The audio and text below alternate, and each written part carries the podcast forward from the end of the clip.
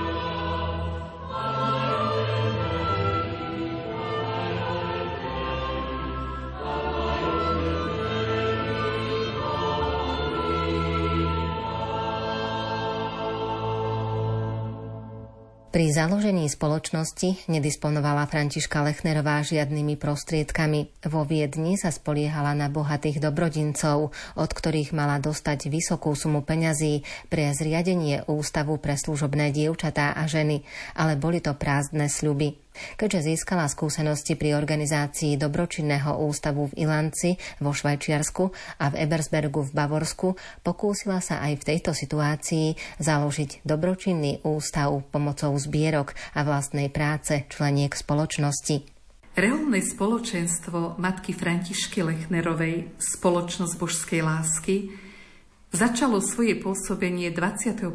novembra 1868 vo Viedni. Spoluzakladateľom spoločnosti bol aj dôstojný pán Anton Steiner, kňaz pri mestskom farskom kostole svätého Augustína vo Viedni a hlavnými podporovateľmi boli bratia Langovci. Prvými spolupracovníčkami matky Františky, ako ju neskôr nazývali sestry z jej rehole, boli Katarína Bendová z Bukova v Česku, neskôr sestra Mária Lucia a Judita Kecková sestra Mária Jozefa zo Štubauchu. Prvý materský dom, ktorý sestry vlastnili, bol na ulici Fasangase číslo 4 vo Viedni. Predtým mali len nájomný byt na ulici Hluchonemých číslo 5.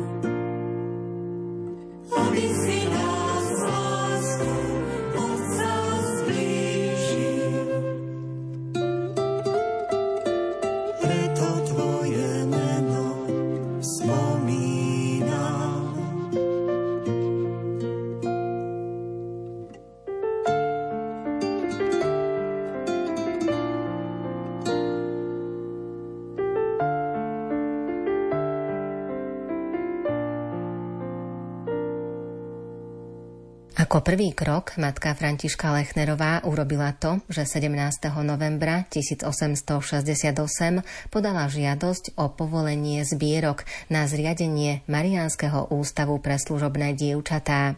Povolenie dostala veľmi rýchlo a už o niekoľko dní začala hľadať ľudí, ktorí by boli ochotní začať s ňou toto nové dielo. V počiatkoch činnosti spoločnosti boli zbierky hlavným zdrojom príjmov, no nie jediným. V oktobri 1869 sa konala obliečka do reholného rúcha a skladanie dočasných sľubov piatich kandidátok. Dňa 29. decembra bola slávy na kláštornej kaplnke prvýkrát svetá omša. V nasledujúcom roku bol názov rehole pozmenený na spoločnosť cerbožskej lásky. V tomto období boli sestry, ktorých hrady sa rozširovali o nové členky, odkázané len na zbierky a milodary. Nemalou sumou pomohla cisárska rodina, ktorá mala matku Františku vo veľkej obľube. Nielen preto, že sa snažila riešiť problém s chudobnými v monarchii, ale hlavne pre jej zbožnosť, láskavosť a schopnosť žiť život Evanília. Z cisárskej rodiny radi kongregácii prispievali nemalou sumou najmä cisárovna Alžbeta či cisár František Jozef I.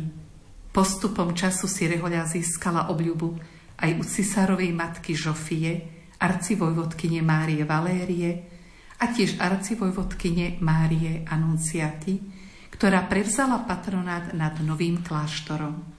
Taktiež dopomohla finančne svojimi darmi a zriadením slávnosti, z ktorej bol výnos viac ako 6 tisíc zlatých i materiálne k budovaniu nových častí kláštora. Vďaka darom arcivojvodkyne i ďalším donorom bola 4.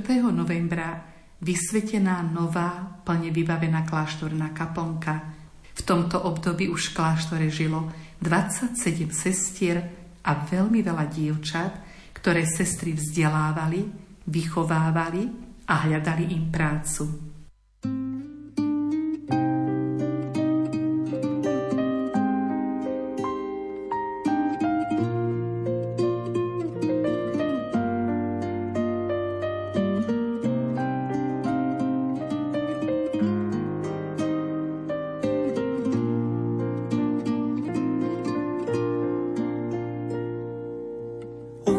Láska za nás prebodnutá.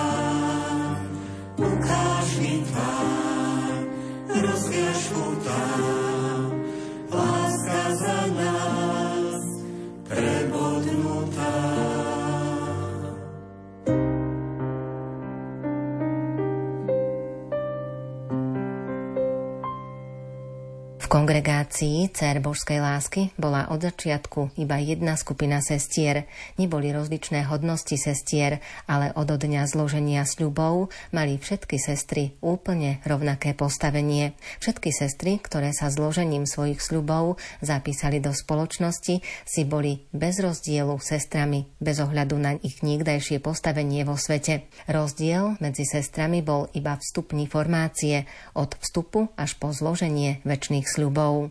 Rehula sa postupne rozrastala a matka Františka popri budovaní materinca, starostlivosti o dievčata a vedenia sestier zakladala nové filiálky. V Čechách, hneď po Viedni to bola Opava, Brno, v Maďarsku Budapešť a útolok svätého Jozefa v Breitenfurte pri Viedni. Za 4 roky existencie Rehole bolo do marianských ústavov prijatých 10 600 chudobných dievčat, z ktorých viac ako 10 tisíc vďaka sestrám našlo svoje uplatnenie v spoločnosti.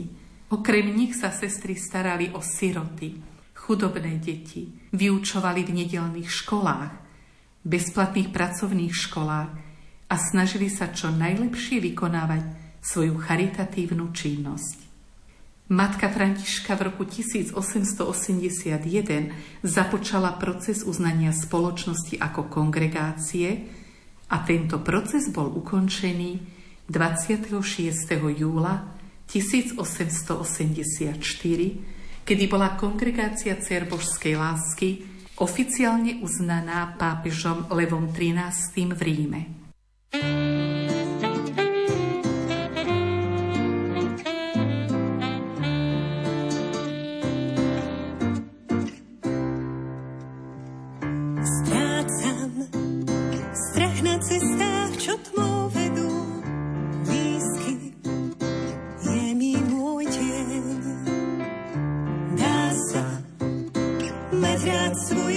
to be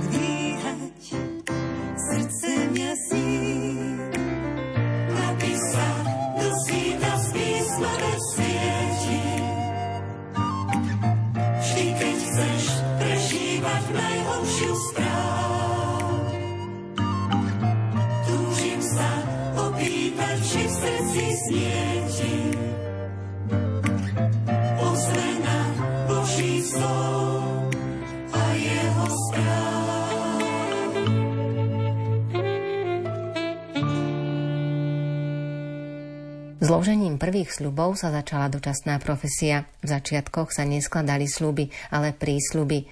Tie sa skladali na tri roky a sestra, ktorá chcela aj naďalej zostať v spoločnosti, obnovila ich na ďalšie tri roky.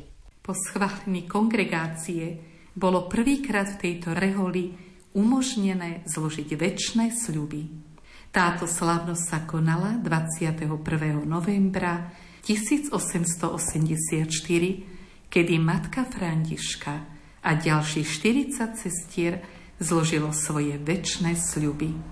Konštitúcie, teda pravidlá rehole, boli znova odsúhlasené v roku 1891 a definitívne schválenie kongregácie bolo až v roku 1897 tri roky po smrti matky zakladateľky.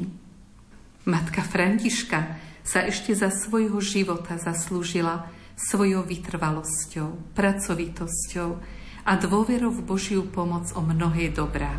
Založila veľa kláštorov ústavov či škôl v Česku, Rakúsku, Maďarsku, Poľsku, ako misijnú krajinu získala terajšiu Bosnu a Hercegovinu a taktiež založila jeden kláštor aj na Slovensku s názvom Hubertínum vo Veľkých Levároch, celkom 32 domov. Okrem týchto významných založení vo vzrastajúcej reholi bolo taktiež veľmi dôležité založenie nového materinca, nakoľko ten starý pôvodný už bol malý, a v roku 1888 otvára nový materinec na Žakvingase číslo 4, ktorý je tam až do dnes. Yeah.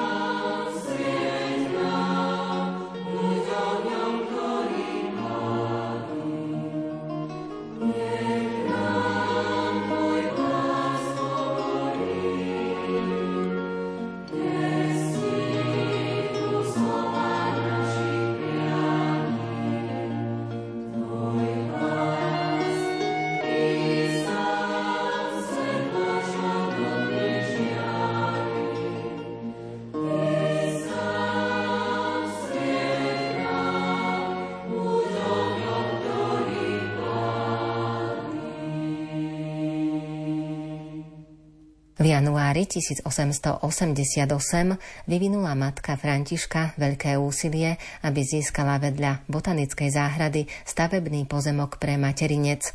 V úsilí sa pokračovalo v septembri, keď sa objavila ponuka na kúpu domu ešte lepšie situovaného, ako bol žiadaný pozemok – Podmienky kúpy boli veľmi dobré. Okrem toho bola majiteľovi prislúbená časť botanickej záhrady ako dar od cisára. Dom bol kúpený 24. septembra na sviatok Matky milosedenstva. Tento dom bol pre matku Františku vymodleným darom, pretože kapacita starého materinca nepostačovala na potreby sestier a ich chovanky. Nový dom mal len 4 roky – 32 miestností, výťah, vodovodné i plynové rozvody, záhradu, ktorá susedila s botanickou záhradou a vrchné poschodie malo výhľad na celú Viedeň. Materinec dostal meno Matka obdivuhodná a matka Františka ho zverila pod ochranu nebeskej matky.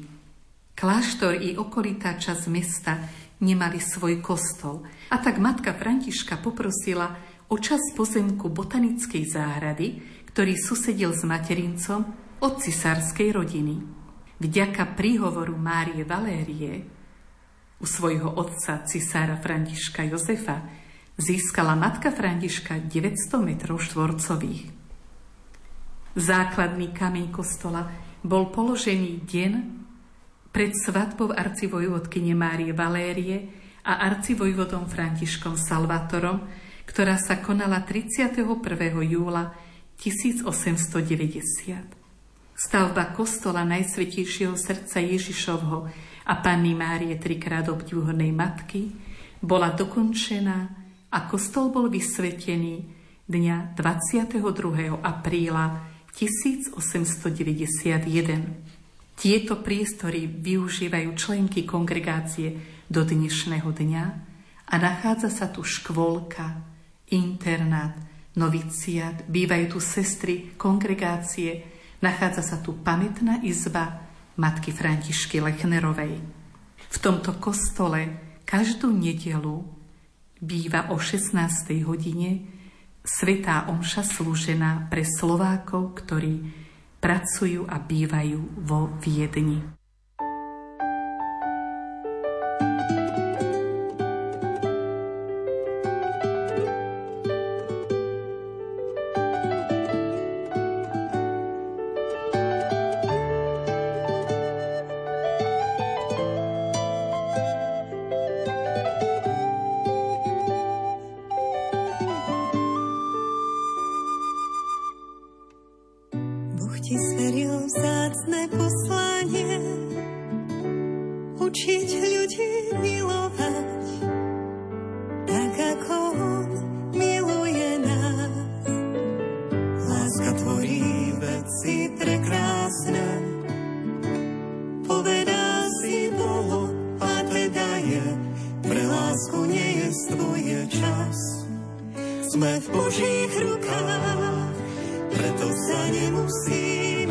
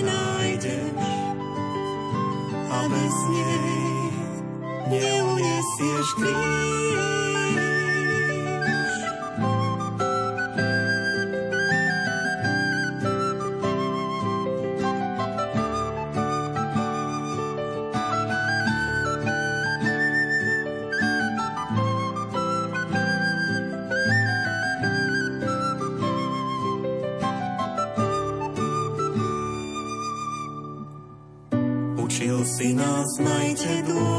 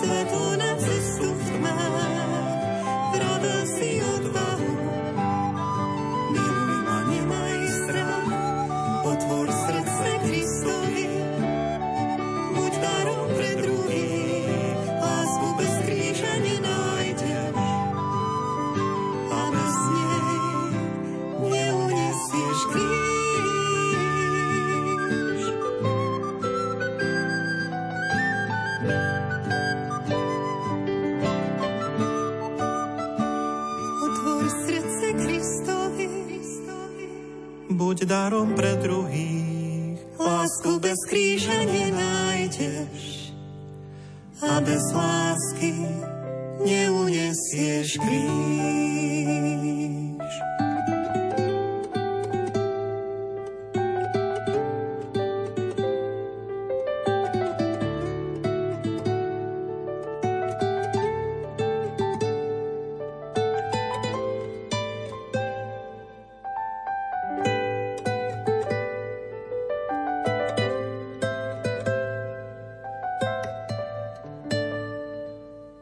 Založenie kongregácie Cér Božskej lásky a jej rozšírenie na ďalšie miesta nám dnes priblížila sestra Daniela Bezdedová z kongregácie Cér Božskej lásky.